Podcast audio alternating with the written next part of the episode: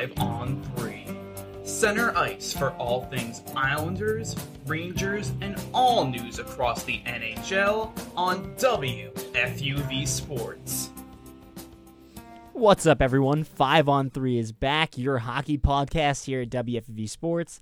Lou Orlando joined for the second week in a row by Jack Warner and Chris Carrino. So glad to be running it back with you boys, fellas. How are we doing? If the first week of us three wasn't entertaining enough, you Mm. now have a second installment of us three morons, Yeah. and I'm I'm I'm really truly ecstatic to be able to say that.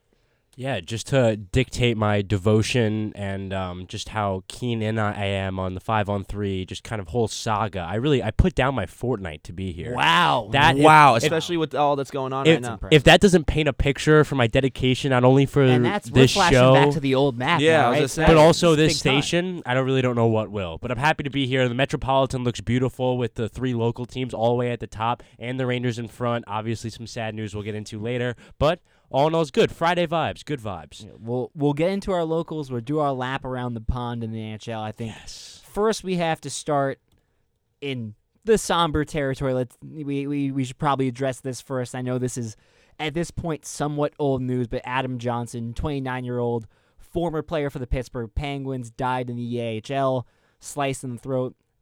Really, just a a horrible freak accident and one of the worst outcomes you can ever possibly imagine. There's been a lot of discourse online. I think the thing I'm most interested about, and this has been the discussion that's kind of come out of it, is discussion on safety and equipment and whether or not we need to start seeing neck guards in the NHL. Our friend Matthew Monte wrote a really cool article this week in the Fordham Ram, an overtime piece uh, about neck guards and whether or not we're going to be seeing more of them. I think in the past, NHL players have been really reluctant to wear them, but we're seeing newer technology. We're seeing better neck guards. TJ Oshie has a brand of neck guard that comes with like an Under Armour shirt that's you know tight fitting, really not that bulky, but protects protects your neck, protects incidents like this from happening. I'm kind of curious to see where you guys are on, all this stuff. Yeah, again, I don't think that you're ever going to get a sort of um, rule or mandate out that'll fully force players to wear anything. I think eventually you are going to see, because of how horrifying of an incident this was and how much of a freak accident it was, I do think you're going to be able to see more and more people gradually shift into feeling more comfortable. But I think the I, I think where you would see the biggest shift in players willingly moving over to wearing a neck guard is going to be once the right now we kind of have the younger generation of players that are entering the league, right? And and and kind of making the NHL what it is. And we're kind of witnessing similar phenomenons in the NHL and the NFL right now where a lot of our childhood, you know, idols that we grew up watching are starting to retire more and more. You know, right now, the, the two oldest guys in the league, Ovi and, and Sidney Crosby, well, not the two oldest guys in the league, but two of the oldest stars in the league, o- Ovi and Sidney Crosby. You know, I think once the older generation who's been known to play hockey a certain way and with a certain style, and, and that is without neck guards, I think that may be a harder, you know, group to sway into wearing them. But I do think that the young, I think this is a change that the younger generation of hockey is going to bring in. Um, yeah, just on the Adam Johnson thing, the Wilkes-Barre Scranton uh, Penguin ceremony was gorgeous. It was beautiful, especially nice to see that, especially right after the news. Kind of just gave a little bit of relief to some people that were really struggling with it. Um, but just in a light, just a lighter perspective on this, the way TJ wears it, it's kind of sty. Like it's kind of Yeah. tough. No, I Like, I think it looks like sick. it Look, from a and, that, style 'cause that, and that's so so you know Steve Dangle throughout. I think probably like a day or two after it happened, and there was some pretty intense discourse about the whole thing. Legitimately, like, hey, why don't you wear neck guards? Not being a jerk, but like, why do you choose? If you choose not to wear one, why don't you? And a lot of the responses. I, I think were people that when they were growing up playing hockey, that neck guards were big and bulky, and you couldn't look down the puck; it would catch your throat or rip and, and tear at your throat. That it's only been, I think, in the last five or so years that we've really seen these neck guards come out that like it's just part of an Under Armour thing. The TJ Oshie ones, right? They're slim fitting. They kind of just look like another Under Armour piece that you wear. They look there- cool. There are some there are some big ones. You have some Penguins, some guys on the EIHL peng, uh, team that Adam Johnson was on that are wearing neck guards, and that interesting that that EIH, EIHL league has set a league wide mandate about neck guards that goes into place December thirty first. I do think right. This is an unprecedented inci- incident, but I do think there are a couple things that you can look back on and maybe kind of apply to this scenario. I think the first thing is right the Malarchuk throat slicing. Obviously, he didn't die, but when he was in net for Buffalo, and that was kind of one of the big like, oh, we need to improve hockey equipment.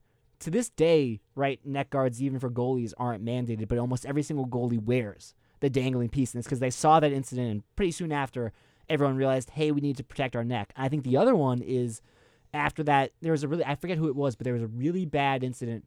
Maybe it was Taylor Hall who slit like He had got a, hit someone got a wrist sliced. but he, it, Evander Kane got his wrist sliced. That's but in, right. in warm ups, I think Taylor Hall got hit with a puck and like, or he slipped and fell on he- he got a head injury because he was skating around in warm ups with no helmet. And the NHL grandfathered it in that you know if you come into the league now, you can't wear a helmet. You you can't not wear a helmet in warm ups. And there was a little bit of like a Yeah, even pay- though Bedard ran out you, there with you no pay a fine if you don't have to, but it's something that's been grandfathered in. And I think when Bettman went on Pat McAfee a couple days ago talking about grandfathering in neck guards so that it becomes something that you know you don't think about because all the way through when you're coming up now, a lot of these guys are wearing neck guards when they're playing. You're using a lot more safety equipment that carrying over some of that equipment so that it's not like you get to the NHL and all that equipment goes away. Yeah, I mean, it. One of the things that's also tough about this situation in particular is when it when it pertains to a something that you use in the sport that you need. You need skates to play mm-hmm. hockey. You need just like in there are other sports where a freak accident with the main object that you're playing with can kill you. If you took if a pitcher takes a line drive off of the temple, Yeah. you could die. Right. And there's obviously there's no way to necessarily modify too heavily the actual objects that you use in the game that could eventually become dangerous under certain circumstances. Um, but at, the end of the day, I'm really curious to see what the NHL does because again, I'm in favor of you know some sort of mandating of neck guards, but again, I don't know if there's I I can't imagine what the pushback may be considering like you said even though there's becoming new and improved technology with regards to neck guards you also have people who have you know for a long time played without them and it's a big it, it, it's a big change Uh, right.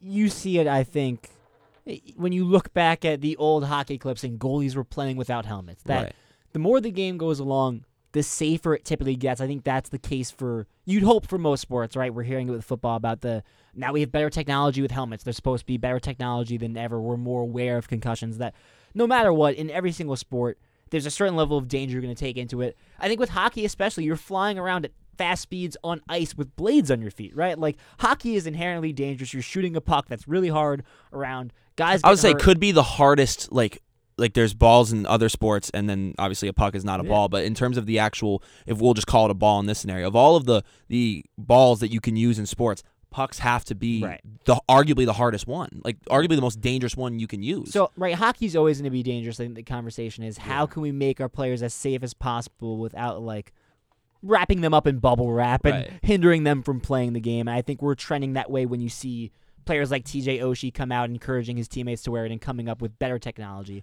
But I, I think that's a conversation that will probably persist throughout the entire season. But obviously, thoughts and prayers with Adam Johnson's family. I also just want to touch on one more thing before before we move on from this. One of the other unfortunate things that aro- arose from this already heartbreaking scenario was the level of jackassery Mm. that was seen on Twitter calling Matt Petgrave, the guy who hit Adam Johnson, a murderer. Yeah. I now I'm gonna come out and say right now, I don't like the hit. No one likes the hit. It's weird that you ever see people's legs go up that high in hockey. That is very scary. Um, but before when you have members of the very team that Adam Johnson played for coming out and having to say you people are threatening Adam Petgrave during a horrible time and we stand with him. You guys should not be treating him this way. That is an incredibly damning, you know, sign that some people reacted to this very poorly. I understand that this is an upsetting heart it's it's heart-shattering. I can't imagine something that you gave your entire life to. His, I heard his fiance was in the crowd or his wife. I, I don't know if they were married, but his significant other was in the crowd. This is a horrifying, nightmarish, just it's a horror movie. It's a scene out of a horror movie. Yeah. But at the same time, it's always the people who are the furthest removed from things that have the loudest voices unapologetically. So all I'm saying is I hate the hit. If if if the it, trust me, if that didn't fatally injure Adam Johnson and I'm Adam Johnson's teammate, I would have beat the living hell out of Matt Petgrave in the middle of the ice. I didn't like the hit. But you can't tell me that this isn't a horrendous. Put yourself in Matt Petgrave's shoes. I'm not saying that he's the victim here. That was what I was going to piggyback on. People can't, they have such trouble putting themselves in other people's shoes. Right. You don't even think about how traumatic for him it is. It's probably one of the most traumatic things ever. Who knows if he steps on a if he steps on ice again? I mean, I don't think there's any shot he does. That's the one of the more traumatic things that can happen to you. Period. Not even in sports, just in life. I just it would be hard to come back from. we go on this podcast a lot and we ask people to be decent human beings about stuff I'd never have to I never thought I would have to ask people to do like hey don't set death threats to a guy that was just involved in one an incident that he's probably not going to be able to forget for the rest of his life. No, oh, Don't set death threats to him and his family. It's gonna it's, it it it just may ruin his his love, his favorite sport for the rest of his life. So, again, not the victim, but have some class because I haven't seen a whole lot of it on Twitter. So, Again, thoughts and prayers. We will move on. We'll get to our our local sports. And we'll start things off with the New York Rangers and Jack I was at this game. mm-hmm. We played Matty Bamonte's Carolina Hurricanes in all of their glory. oh my god, A great, Matty gritty, Bamonte's Carolina Hurricanes. a gritty two-one victory. no, that- don't say Matty Bamonte's Hurricanes because then that leads me to like like the Hurricanes. Maddie's awesome. I understand Yeah. those are her that- Hurricanes. yeah, but that was a joke. no, no, no. I know. Oh, I to know. our to our listening audience, Matty Bamonte despises the Carolina Hurricanes. Um, the Carolina Hurricane. You know what? So does every single Rangers fan in existence Yeah. right now because that that win came at a cost. Injured in that game, Adam Fox, who has now been put on LTIR. Filip Chytil. The injury updates right now. So Fox on LTIR, which means out for 10 games and at least 24 calendar days. Might be longer, but immediately put in the LTIR.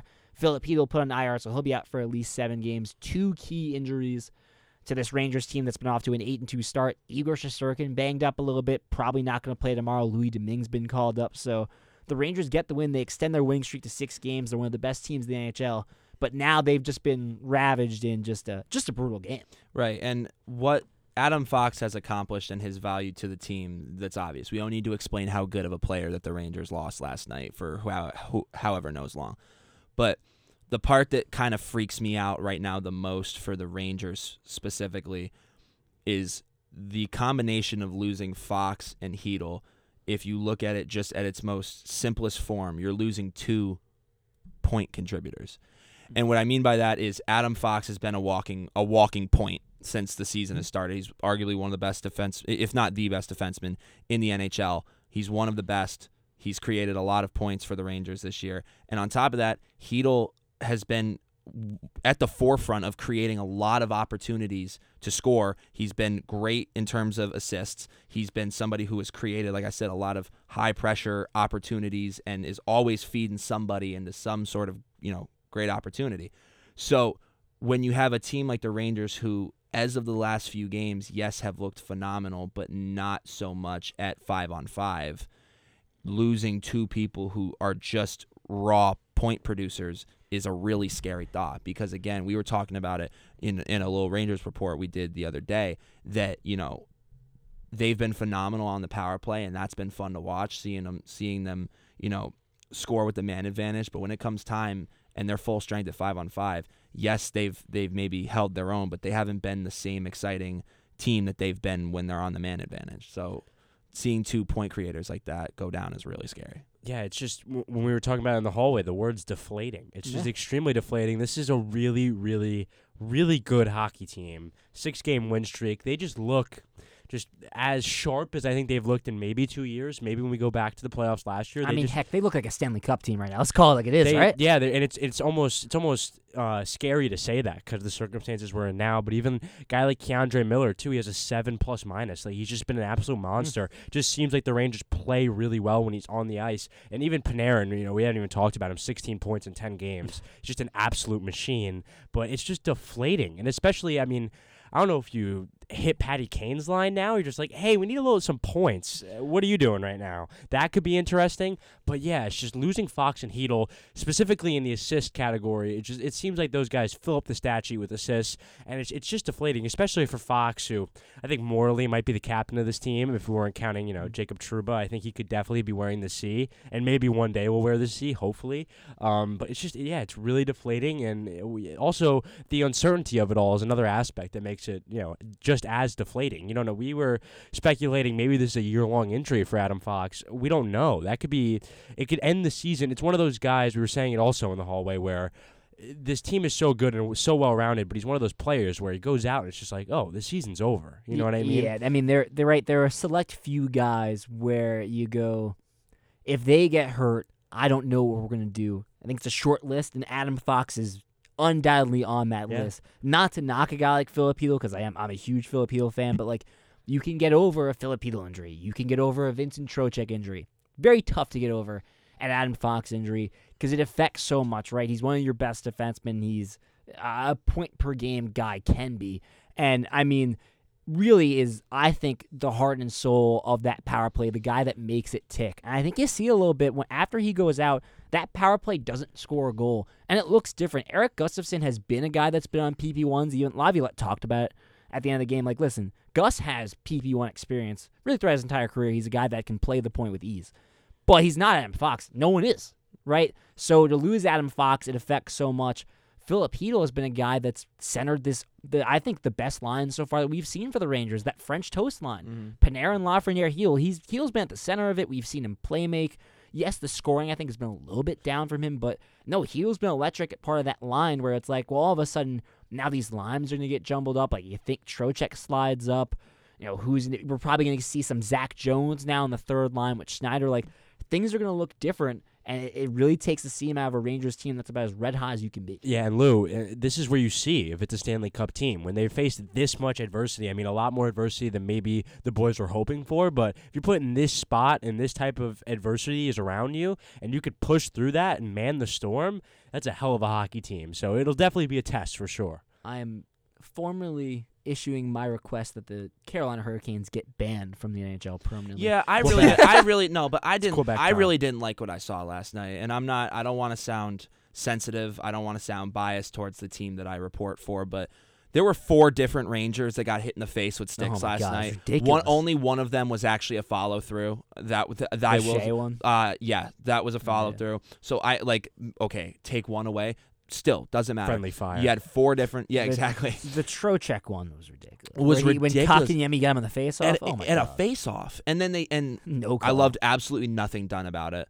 But no, um, I really didn't like what I saw last night, and I also, I'm gonna be honest, I really didn't appreciate the entitlement from Sebastian Aho. Yeah, let's because- talk about this. because- let's get into this. Right, because here's why. Like, look, I understand that at the end of the day, like, fighting is pseudo encouraged. That like the fans love it. The refs let it happen so they can not get themselves punched before they break them up. I understand that it's a, there's a really fun relationship with fighting and hockey, and I understand that yes, sometimes people may not want to absolutely throw themselves into that, but when you're willing to get physical and you understand, you know, he's been in the league long enough to where he understands that certain hits and certain actions on the rink, on the ice, excuse me, come with, you know, they come with consequences or they come with being met with another player.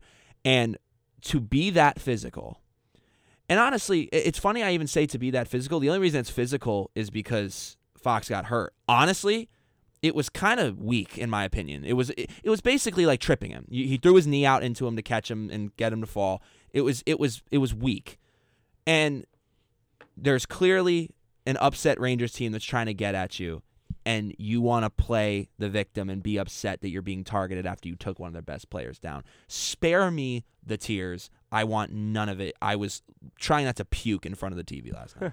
Yeah, I think there's a level of gravity to that situation where you kind of need to be aware. I mean, it's it's the, it's you know it's night and day from the situation we opened the show with, but I think there's a level of entitlement you need to have and just accountability for that kind of situation. That I think uh, entitlement it just comes off so terribly. And I don't even think so. I, I I don't even mind Sebastian Aho too much. I don't think he's that terrible. Well, no, that's the thing is going into this, I, I didn't have any personal gripes with him.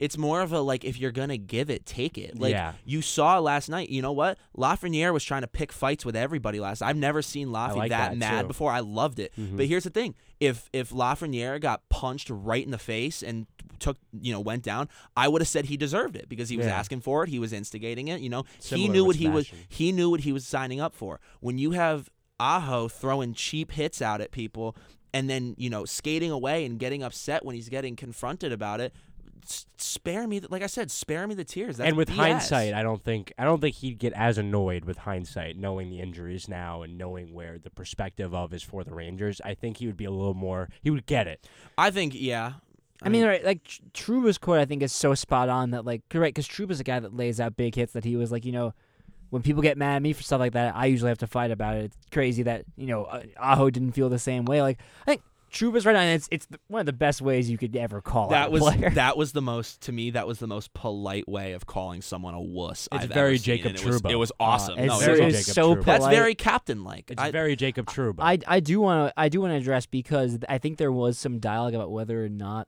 it was a dirty hit because there's the one close up where it looks like Fox extends his leg and you know initiates the contact with Aho. But Mike Rupp posted the full video and I think he has the best breakdown of it where Fox doesn't have the puck. Caroline is playing man to man. Aho comes up and challenges Fox and is clearly Right. trying to initiate contact. And what Fox does is he plants and tries to push off to the side to skirt by Aho. And that act of trying to push past Aho, because Aho's already initiating the contact, brings him in knee to knee with Sebastian Aho. So it should be interference. The puck's nowhere. Puck's in the corner. that's what So yeah. there's nowhere. There's no reason for that level for that that play and that type of context. I think that's why Rangers fans can be really upset with Sebastian Aho. Right, and I, I mean, again, I hate people who who cry for for calls, but I and and uh, trust me, the Canes spent plenty of time in the penalty box last night. Like there was a, you know, there were several missed power play opportunities after obviously cashing in on the first one, but. I also again I, I really didn't I didn't think that the Rangers got much justice for last night either because like I said between four players taking sticks to the face Except the victory. except that uh, you know what and even You're- that, right? How how good do you feel if you're a Rangers fan? How good do you feel about the victory right now? I mean, it would suck a lot more if they lost. Yeah. obviously. That's more. What but it I'm is. yeah. I mean, like if there were uh, uh, here's how I would look at it. If there were more, I'm not even gonna say further in the season because that's obvious. Because also further in the season would mean you're definitely no. Mhm. There's no time left for Fox to come back. You, you at least you don't know. But yes, further in the season would be worse because of obviously injury timelines. But like further in the season would obviously maybe have you feel a little happier about the win because there could arguably arguably be more Metro Division repercussions. just means more in general. You know what I'm saying? So like there could you never know what the scenario could be by then, where there's more repercussions to a con, uh, uh, division win like that. But I feel like this early in the season, it just felt like such a waste. Like it was like that was a game that we were all looking forward to watching because you know the Canes are a great team, and you know we're came into that game winning three straight. They're know, a we, fine team. we spent we spent last yeah exactly. supposed to be a great team. They Right. played like it. But we spent last week, you know, clowning them on last episode, and then they they must have listened to the episode because they've won three straight and have been And have looked fantastic. tried to hurt the Ranger roster. right and yeah. tried to hurt every player that we care about. So Yeah. um yeah. they really did. If you if you think about it, they really did. It's Yeah, yeah. But no, I just it, I feel like last night was it, it- thank God they the way I look at it is thank God they won. Yeah. Because Oh, all I of mean- because all of that happening and a loss if would they just if they lost, you wouldn't see me today. yeah.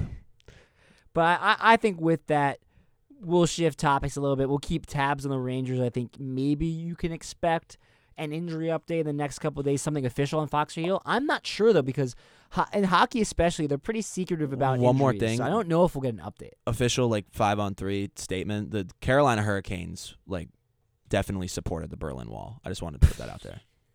Just want to put that out there. Yeah, the Hurricanes, bad bad team. Hurricanes bad team, bad organization. They laughed at the end. Cheaters of, they never la- cheaters they, never win. they laughed at the end of Marley and me. I, I, I, straight up, Yeah. straight up. Like I can keep going. I'm not. I would lo- if you want to. I, I mean, um, I'm putting me on the spot. I'm trying to think of something. I, I'm, I'm I'm trying to think of something that's safe for arrows, but that Well, no, that's the thing. It's that's that's the that's the difficult component. I mean, You think on it? We'll do some more riffing at yeah, the end. no, it's fine. That, What- that, that what- storm horn sucks. it's it's terrible. It does. It sucks. My my favorite Hurricanes joke is that when they lose, they just become like a light, just like a light pitter patter of rain. No, not I a know, it's tropical really storm. Just like a light light drizzle. Yeah. No, yeah. That's what that that's all they. Uh, what I might do, it, it might become a bit in this uh, in this episode today. The further we get, I may cut you off mid sentence with with. Oh, uh, Oh, one more thing. Feel just, free. Just a little roast. Naming, just in general, naming your team after something that ravishes your regional oh, area. I've been on this. Dude. it's, very crazy. strange. It's very weird. I don't know, and especially there's like the warning flags on that like reverse retro they originally. Oh, yeah. It's, It's like I don't It's really understand. Like, what are we going for here? I don't really understand. But yeah, that was that was my well, last uh, thing. they're they're living they're living up to their name. They're causing Yeah. wake Yeah. in their path. That's like Very true, you Mr. can't argue about that. Uh, the Devils. How about how about the Devils? I think we were a little a little harsh on them last week. I think they just come off that that loss to the Caps. They've put together three straight wins. Chris, I'm going to reference the conversation we had in the hallway one more time.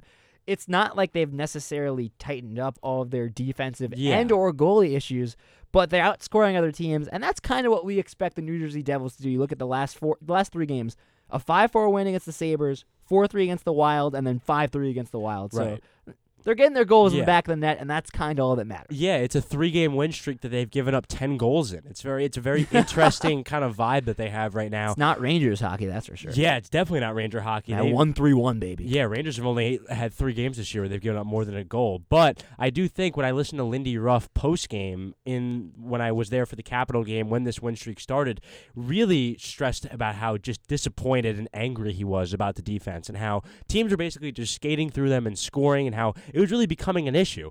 And then when you watch these games, they've been winning, but that hasn't been amended. They're still kind of playing as bad defensively as they always been. We talked about Graves and Severson leaving and you know the holes that you had to fill with those kind of absences, but it's still it's an interesting it's an interesting kind of situation they find themselves in because of how good they are too. I mean, Jack Hughes, twenty points in nine games. That's just that doesn't even seem real. It seems like you have NHL twenty four on semi pro. You know what I mean? It's just a weird. It's insane. I mean, it's a weird vibe. they've got two of the top three scorers in the NHL. Yeah. right. yeah. No, it's ridiculous. And you know, I also had a trip to the Rock not too long ago. I filled Yeah. in because I, I guess you and Burley had better things to yeah, do. yeah. Um, and Care to address that? Um, Friday night against the Sabres, where were you? Where's Chris Carrino? I had a Not Ra- the, Ra- I, not at the had Devils a, game. I had a Ranger game to watch. No, I'm kidding. I'm kidding. I'm kidding. Because Okay, I Devils, walked, I love you. Because I walked back into my apartment at three in the morning. That's Actually, true. not three in the morning. Probably like two. Two. It's two it's a late it's, a night. night. it's a nightmare getting back from the, The. Rock is it's a late night. Well, the trip's not even that bad. It was that all the trains were delayed. That was the problem. But Mm. anyway, my point being, that game that I covered against the Buffalo Sabres was one, arguably the craziest live hockey game I've ever watched in my Oh, I life. forgot how good that game was. So five to four was your final, and just, and I had the Capital game too, which was which also was as which was ridiculous. Yeah. Like actually, what was funny was I said in my post game report of the um, I said in my post game report of the Devil Sabres game that it was much like the only difference between that game and the Devils Capitals game was that the Devils finished on the right side of history. That was the quote that I used. yeah. Um, no, so look, you have a Devils team that hasn't scored. They they haven't scored less than four goals or less than three goals in a game this season, which is ridiculous. Also, they have, but here's the problem: they also only once have given up two goals. They haven't given up less than two goals once. They haven't given up one or a shutout yet. That has not happened. There's it, there's been a lot of threes, fours, and fives put up on this Devils team. And the weird thing about it is it's remained consistent since the start of the season. I understand that this isn't that far. We're not that far into the season, but a trend like this that is very giving up a lot and scoring a lot. Nine games is honestly kind of freakishly long for that to carry But- on. and- Yeah, and he- definitely. but here's here's what I'll I'll give you is that I don't their offense is that good. So it's not like that's unsustainable. I don't think that winning like oh, that right. is unsustainable. And honestly, the Devils don't need to play perfect defense, right? Right. The Devils don't even need to play good defense. I think l- let's look back at you know some of the teams that have been some of the best in the league recently. Edmonton's the obvious one when you talk about a team that's all offense, no defense. You don't really want to mile yourself after Edmonton, Right. But even like Colorado's big year, Colorado wasn't the best defensive team. They were better than Jersey. They and killed they got- Makar too. Yeah, Helps. They're, listen, they're they're definitely better defensively, but Colorado was a team that operated on a high powering offense and really won a cup from that. And Darcy Kuemper stepped up in the playoffs. We talk about goalies step up in a big spot. Like you can, I I do think that, especially in this modern NHL, I think you can out offense people to get into deep playoff runs, and then at a certain point you're going to have to stiffen up defensively. But this team can at least in the regular season dominate. With right, but offense. but here but here's the thing. I think offensively, right? I absolutely agree with you that their level of play right now is sustainable. But if you look at the offensive performance that we've seen so far nine games in compared to the defensive performance that we've seen so far nine games in, right? I think in, what we've been seeing out of the Devils, like I said, is a lot of threes, fours, and fives. They they literally score constantly. Mm-hmm. So an off night for the Devils offense is isn't a shutout. It's one one or two goals, right? As long as you finish the game with more goals than the other, you know. That's the name of the game. But that's here's hockey, baby. but here's the problem. If this is the consist like that's what I said is an off night for the offense. If work if this is the consistent product that you're seeing defensively, I don't even want to know what an off night for the defense is unless th- all these are off nights. Capitals was a pretty off night. That's a That's what I'm saying. five is bad against the Capitals. Right, six. Six. Six. Yeah, of Like- course. like- the Ovechkin like- I mean- open netter. I like I think you can expect this team to give up three goals a game. Easily. And it's all right. You're gonna have to Like, score three or four, and that team can also easily score three or four. Like this team holding a team to no goals in an entire period is like that's a that's a like very large achievement. It's a very large achievement.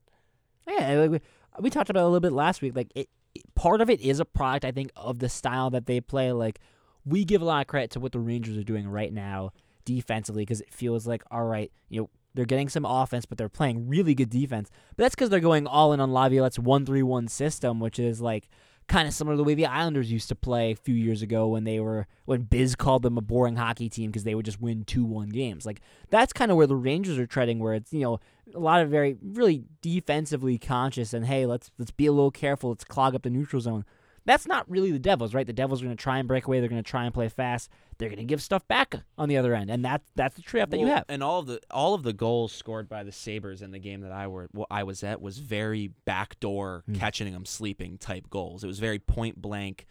Oh, you score one, I'm going to score one right back kind of goals. So it was a- a lot of it. There were there were actually multiple goals against with that the Sabres scored last Friday that were a direct result of the Devils being really aggressive on defense, but that resulting in somebody having a, a good look right in front of the net or being camped out or being there for the rebound. And that aggressiveness comes from over overcompensating and maybe them having a lack of trust in how good their defense really is in, in general. New Jersey Devils play tonight against St. Louis at 8 p.m. We'll close that with our last local team. Technically on a win streak, if you consider one game a winning streak. They won their last game. They're in the win call. They're in the win column. Uh, we've got some things to address. Uh, Ended a win streak. Ended a win streak. That's big. Uh, they did end a win. Streak. The streak. streak slayers. We got some things to address. I haven't planned this at all, but we're gonna see if we can get Nick Palmer on the line. Let's let's give our boy Nick Palmer a ring and put him on speaker and see Oh dear see God! if we can get him to talk about some some New York Islanders. this is as deflating as Adam Fox if he doesn't we'll see if answer. he answers. That would be really. De- that'd be as deflating as the Adam Fox news. It's great content either way. If Nick Palmer doesn't answer, Nick Palmer, you're on five on three right now. We're live. Nick, you are on five on three right so now. So keep it PG. I'm on five on. three. You're on five Yes, on three. You're on We're five ac- on three. Actively recording. We just got to the Islanders segment. How are you doing, man? Oh, I'm doing excellent. I, this is this is unexpected. But Ah, yeah, I, I had I didn't tell you that I was planning this at all. Uh, did you see Stefan's tweet the other day where he said Matt Barzal hasn't looked like himself for the last few games? That's I did see that. What are you, what are your thoughts on that, man? What are my thoughts on Matt Barzal? This is an interesting question. I, I, I will, I will give him the benefit of the doubt, and this is, it's difficult to do that with Matt Barzal because he plays differently than anyone else in the National Hockey League, which requires the people he plays with to also play differently. This is why I think, you know, he was having a couple of those issues early in the year where it was like, you know, Holmstrom's not playing well with him. Oh, Horvat is struggling with him. So, in I think that Lambert has the right approach in saying, all right, yeah, we obviously need him on our first line, but what we're going to do is we're going to move him around. He's played left wing, center, and right wing all this year. So, you know what? I think it's just a matter of Barzal getting comfortable, and I have full faith in him that he will return to production. Uh, So you're not you're not worried about one goal through nine games. I was about to say. I'm not worried about one goal. If you will remember, last year, Same Matt thing. Barzal did not score a goal until the 19th game of the season. Oh, I forgot about that. That did. That's true. How about uh? How about on the other side of the spectrum? How about Varlamov, man? Man, Varlamov has looked fantastic. I mean, I, I, you know, people are people are shocked, but I'm not at all. I mean, everyone knows he's he would be a starting goaltender on just about any other team that he played on. So, you know, this doesn't shock me. What does shock me, I know you guys probably already talked about Jonathan Quick, um, but We, just to- we act- oh my god, we suck at our jobs. We We, haven't at all. We haven't at all, actually. all right, guys, I'm I'm gonna let you get on that, and I expect some excellent remarks from my boy. We will, but you know, can you, I yeah. Uh, what about uh? Here's my thing. Why does Varlamov look so much better than Ilya Sorokin right now? Now, I'm a little That's concerned. not. That's that's that's. You don't think so? all right. Sorry. right. So, I'm poking the bear a little bit. the, you, yeah, you better be poking the bear a little bit because the game that uh, Sorokin gave up five goals. I mean, he was left out to dry on Yeah, every I- single one of them. I think Matt Martin said something about that after the game, where he was like, "Yeah, man, we've we've not been helping out our boy Ilya." I mean, yeah, Um, but he- I'll, I'll give Varlamov credit. Even in that shutout, like Capitals got their chances. I mean, Oh, they definitely got their chance. Oh, that was about as bad as a shots 3-0 for one, sure. lo- one, oh, 3-0 win has ever looked. Hundred percent. Yeah, I agree. all right. Uh, do you do you have any other thoughts for myself, Chris Carrino, Jack Warner? Hey. Um, this is a great group, Isn't and, it? Uh, I guess I guess my only thought love you, left is that I will uh, see you guys tonight. Oh, that's not correct at all. Oh, I'm not gonna see you tonight. I won't. I won't be there. Wait, what? All right. Well, you know what? Chris Carrino will be there. I'll be there, Nick. Oh. Yeah? Oh, do we lose him? You there, Yeah, buddy? you're there, aren't you? Maybe he's not. This has been a By the way, fantastic. Can I phone just call walk one of with those Nick on. comments? I, Th- th- Oh, he's Oh, still he's here. back. Hold on. Oh, he's Hold on. back. He's He's back. back. You're here. Season's back on. Oh. No, it's not. Wi-Fi in the studio sucks. Nick, I love you. If you can hear me, say your goodbyes. to We the love palm. you so much. Bye, Nick. Love you. Um, what I was gonna say, one of his comments he made.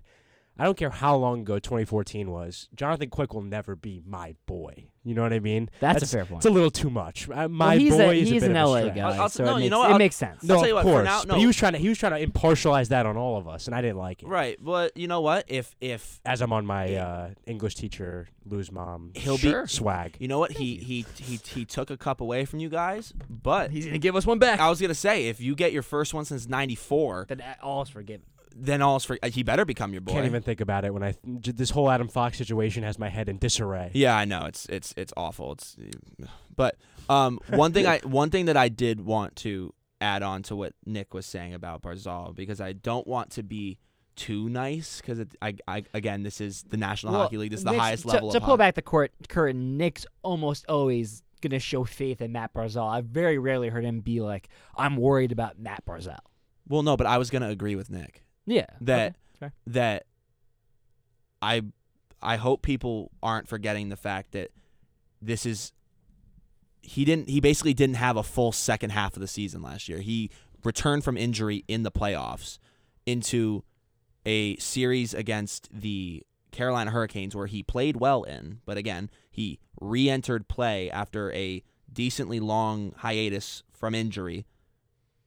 And now this is basically his first like regular season hockey back since that injury. Mm-hmm. So there's there's got to be we haven't seen a ton of Matt Barzal hockey in recent memory. Can I drop a hot take? Drop it. The the great area of Long Island sees no playoff hockey this year. Hot I don't take. know. That's a hot take at all. Really, I think where I they are right now. I think where they are right now, and especially because it's not even their best hockey. I think that's a bit of a hot take. Yeah, I mean, listen, you when you have, I think we have this conversation a lot. You have a goalie like Sorokin.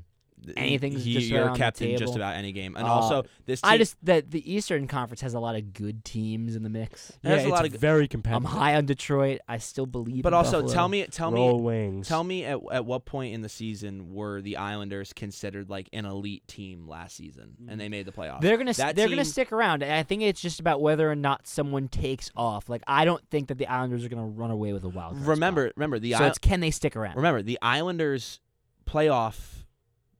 You know, birth last year came down to game 82. They eighty-two. got bailed. They They, got bailed out because Pittsburgh lost to what Philly? They Yeah, also- they also or no, was they- it Philly or was it the? It was someone. They also didn't play a home game till like February at some point. Like that's it's a problem. Pittsburgh lost to like Montreal. It was a bad- it was a bad they loss, lost one of whatever the it worst was. teams in the league, and that's how, that's why they didn't make the playoffs and why the Islanders had a chance And to slide in. And was get and the last year? Islanders and the Islanders clinched it in Game 82 Yeah. against the Montreal Canadiens. they had weird circumstances though. I almost said, I almost thought that said more about their character that they snuck into the playoffs last year with everything going around with their team. I mean, yeah, they had a pretty impressive second half, and they were able to get themselves back into the convo. But yeah, no I- playoffs in Long Island. I kind of joked about Ilya Sorokin. I still believe he is one of, if not the best goalies in the National Hockey League, but I do think we have to give our flowers to Varlamov. Second amongst NHL goaltenders with 7.12 goals saved above average. He's looked phenomenal. His expected goals allowed is 12. He's allowed three.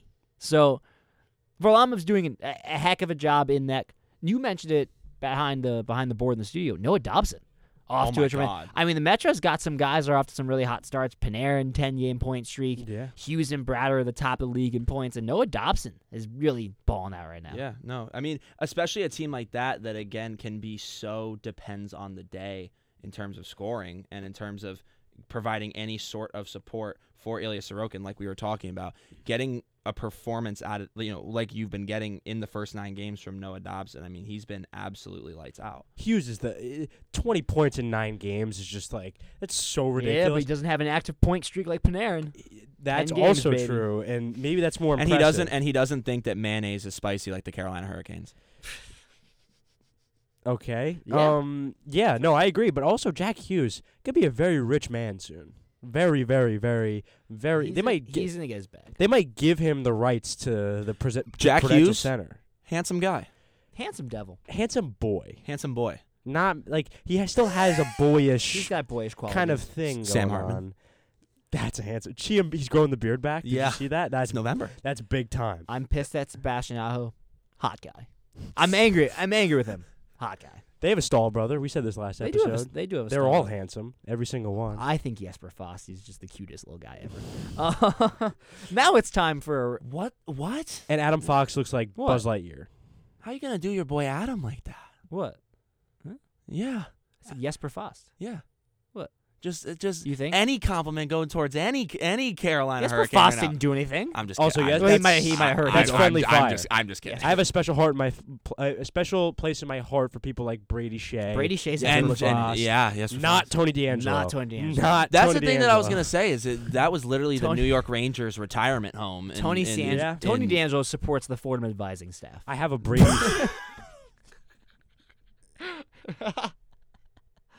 You're out of pocket. For yeah, that they- one. well, uh, I have a stitched They're with bad. fighting strap Brady Skjei Ranger jersey. Just want to throw that out. Wow. there. really? Just because the name, just because he was the man. Just I'm to throw that out. I never got myself a Zuccarello jersey, and that's a crime. Do you remember when? Should have gotten a Z- or a Haglund. have we ever? jersey. What's what are our favorite hockey jerseys we've ever had? It's a good question.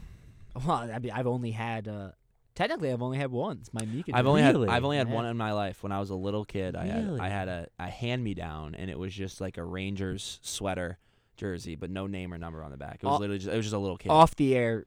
There is a Martin Brodeur jersey in my closet. Oh. I don't claim it. Oh my god! Wow, that is treason. but it is atrocious. in my closet. Hey, I have a- I'm a, I, I won't lie. I'm a Martin Brodeur fan. I so a- I guess I have. No, two. that's his not a bad player In his rookie for. season, I did buy a Jimmy Vesey jersey. That did That's- happen. That that's the- happened. it that's the happened. It happened. By the way, happened. if you're ever one. if you're ever out in the streets and you see James Burley, just ask him what Devils fans call Rick Nash. That's for that's for another time. That's for another time. Um, can't be great. Can I just ask a quick question? Do you Go for guys do you guys remember when Adam Sandler made that movie where he played the guy and the girl, Jack and Jill? It's like Yes. one of, it's like one of the worst. course. It's actually like one of the worst movies in recorded history. Al history. Pacino's Dunkin commercial. Oh, one of the best Terrible. bits from that movie. Um, That. I heard that the Carolina Hurricanes watch that on flights as a team. like It's like their favorite movie, like, like, religiously. regularly. Yeah, You like think so? religiously. They They they, love- watch it on flights for road games. They, They- watch Jack and Jill. They all really the time. buy into just being the worst. Yeah, they suck. Interesting. I have sources that, that told me that. Also, It's- it's could you be highly- reported for the Devils the other night? Yes. Just wanted to bring this up as a side. That Potvin sucks thing that they do. Oh my god, it's great. It's the worst thing ever.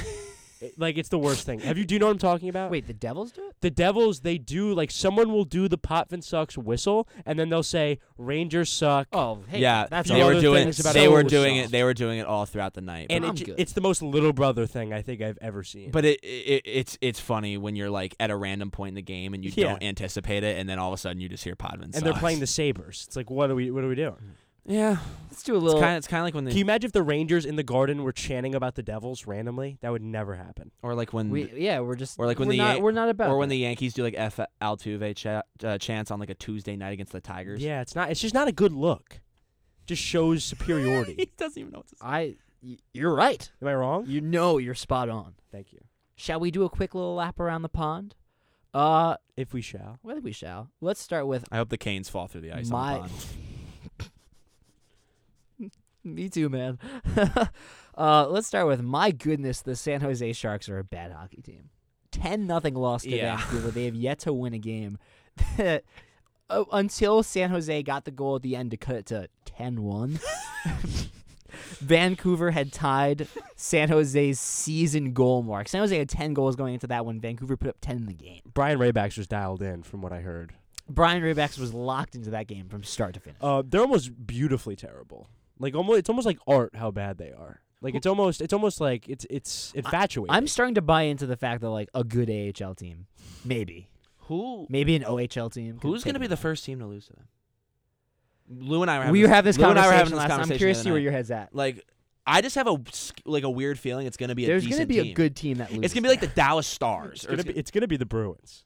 Not Did you say that I, yesterday? s- I- well, Not- I'm a Bruins fan, so Ye- I was like, watch it be the Bruins. I could just just from last year and the choking of the whole play, the whole how the playoffs went down. I could just see When's it the next happen. time the, I'm for gonna s- me, in the Cow Palace. for me, it's the Islanders, and it's so obvious. Like the Islanders lose a lose a game to the San It's Jose so Sharks this year. obvious. To me, that's so obvious. Do they still play in the Cow Palace? I think that's what it's called in I San Jose. I don't know. Oh wow, the Sharks play the Bruins on November 30th at, in Uh-oh. Boston. That's a loss. But the problem, but here's, that's that's a three-two loss. but here's the problem. There's 1, 2, 3, 4, 5, 6, 7, 8, 9, 10, 11, 12. No, there's 11 games between now and then. I'm talking about the first. Who's the first win for the Sharks? Do they Okay. do they lose 11 straight can I after look, this can one? I look at the schedule? do they go? Do they go? All right. Do you want me to just read it to you? I prefer you not. I think that's bad radio.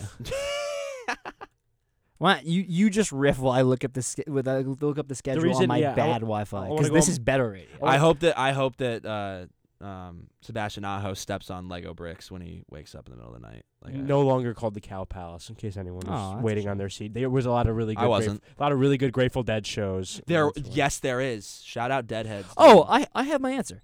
They play the Oilers on November 9th. The Oilers are losing. you think the you think the Oilers? yeah, that's, that's Well, the the Oilers start- can't- that's the Oilers can't play the- defense. yeah, that's the start to the season that they've had. They'll lose to the Oilers. Yeah. Because after that, I don't know if I have one. I think everyone else on this list beats them.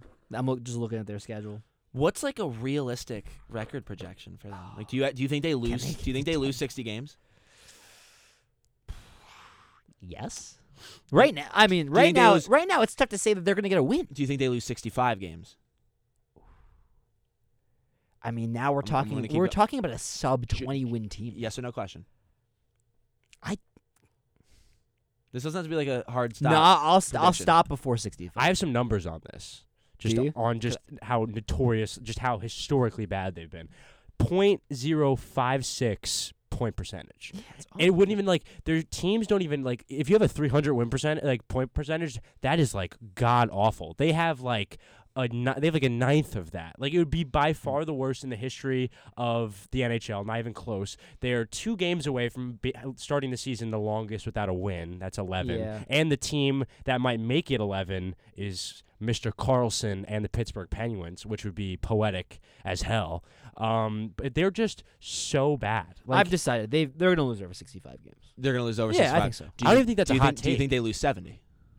70's a No, lot. that's a lot of games. That's, That's- too yeah. I'm no, yeah, I'm, yeah. I'm at like sixty six. I'm just trying to find where you stop. I'm at like, that's what- sixty six. Right 70 is kind of insane. I think I'm at sixty six. If you lose 70 games, seventy games is That's that's leave, that's leave insane. the league. I feel like if you lose 70 Get games, demoted. you're forced to relocate. There was Send them a- to Atlanta. You have to go. You, you have to. You have to restart go to the Atlanta. Thrashers. No, you have to go to Atlanta. There's been a That's- couple NBA teams lose 70 games. right? Oh yeah. The Sixers, the Sixers Uh, did the, 2011 Nets won like 11 games.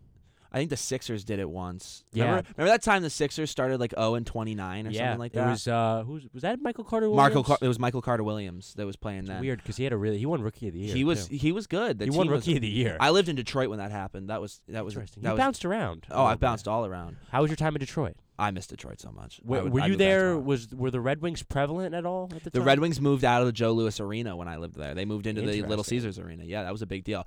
Um, Lou, I have the just the transition of all transitions. Go for it, man. Yeah, hell yeah. So look, man, this is a historically bad start for the San Jose Sharks. It's pitiful. It's almost as pitiful as trying to rationalize liking the Carolina Hurricanes. Um, and look, they've dethroned a couple of previously historically bad starts. The They Detroit have. Red Wing, the Detroit Red Wings, excuse Nice me. list. They st- you're an ass. You are just you are nothing but an ass with your blue light glasses that are adorable. Aren't you. they? Don't they make me look Yeah. the cutest? My Um, Rangers blue light glasses. yeah, Got them exactly. last year. Um, yeah, cool. Um, one Fordham, one of my few Fordham flirts in my entire life wore these glasses. oh, really? love it. Shout out whoever that was. Um, Who's the guy in the Ranger blue lights? Who's the you guy, send them my way. who's the guy that wrote the Fordham flirt about the guy in the Fo- in the Ranger blue lights? I have a feeling he's in a quarter zip across the table. from Yeah, I- dude, I think so. Hey. I think so. Oh, Um, I, see, I see the joke now. I'm stupid. You, you, dude. I'm. Thank you. I'm You- criminally yes. stupid. Um, I was with you, Jack. yeah. So That's a good joke. I get it. Yeah. Give me. So look, they Scum. dethroned they dethroned the Detroit Red Wings, who started one seven and two in 2018 and to 2019. Abysmal. But that's actually not the worst one. Ooh. The worst start was Tell me more. a one eight and one mark in 2020 by none other than 2020. by none other than the Ottawa Senators. What and a I heard that transition. we have some What a stuff to transition. talk about with the Ottawa Senators. Kids are professional, ladies and we gentlemen. Didn't, we didn't bring it up last week. So already they had Shane Pinto, brother of former Fordham softball player Brianna Pinto, who holds our stolen base record. Um, suspended. Side note. Side note. Suspended for 41 games for some gambling charges. And now, now their GM just got fired. Seven years, one playoff appearance for his part in the Evgeny Dadonov trade, where he didn't inform Vegas that he had a like a no trade clause. Oh yeah. So shout out Ottawa, absolute. That that that really takes the starch out of what was like a promising start to the season. Ethics. You were watch you were watching a funny video today about the owner, right? The owner was ripping off. Dude, he's been he's been going he's been balls to the wall about going at the NHL, just talking about how poorly they've been treated. Um, look, I do agree that like you, it's incredibly frightening to see the the leadership of a professional sports team that's worth millions of dollars, hundreds of millions of dollars. Um, making that abysmal of mistakes in terms of making trades that literally can't contractually or legally happen.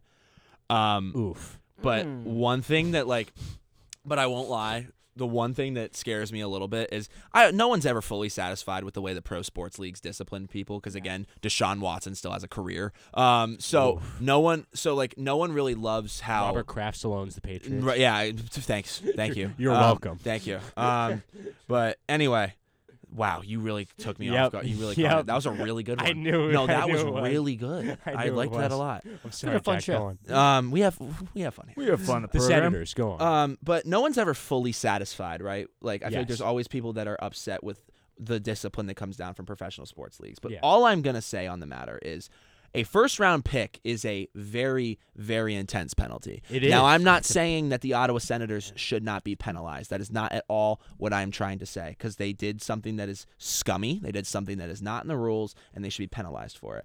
But all I'm going to say is that the Chicago Blackhawks covered up a sexual assault of one of their players and all they got was a monetary penalty for it. They had a 2 million dollar monetary penalty for it. That's a really good point. The other thing I'm I will Get 'em, add- Jack. The other thing that I will Get add, 'em. The Arizona Coyotes had very very like unethical. I forget exactly what the storyline was, but they had very unethical practices in terms of their combines. They only got a monetary penalty for that as well.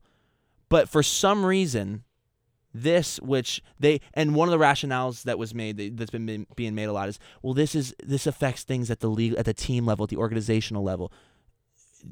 Protecting your players from from assaults and that kind of things protecting the guys who who play for your team that's that's organizational level. That's league level. That's player level. That's whatever you want to call it. I just i'm a little i'm a little irked at the sort of you know the the strong sense of accountability that wants to be upheld for this in comparison to some of the slaps on the wrist we've seen. Is penalty is a penalty required? Yes, they broke the rules. A first round draft pick.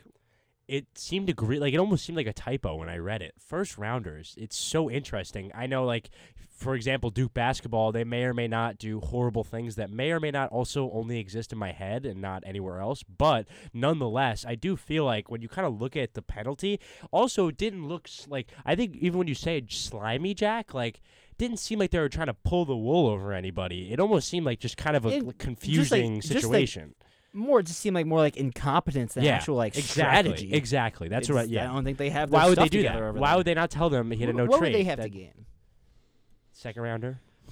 I want to I want to correct my my I want to They're correct something I said earlier. Yeah, yeah. The Coyotes were also penalized for draft picks. That was one thing I want to make sure that I had not that right. monetary. They were that was not monetary. Okay. Theirs was combine testing violations. They had to forfeit two draft picks, one a second round draft pick in the year that it happened, and a first round draft pick following the year that They it just happened. force them to sell. But my well, yeah, at that point, dude, like, why are they even still in? Ryan Reynolds, get him on the phone. Right.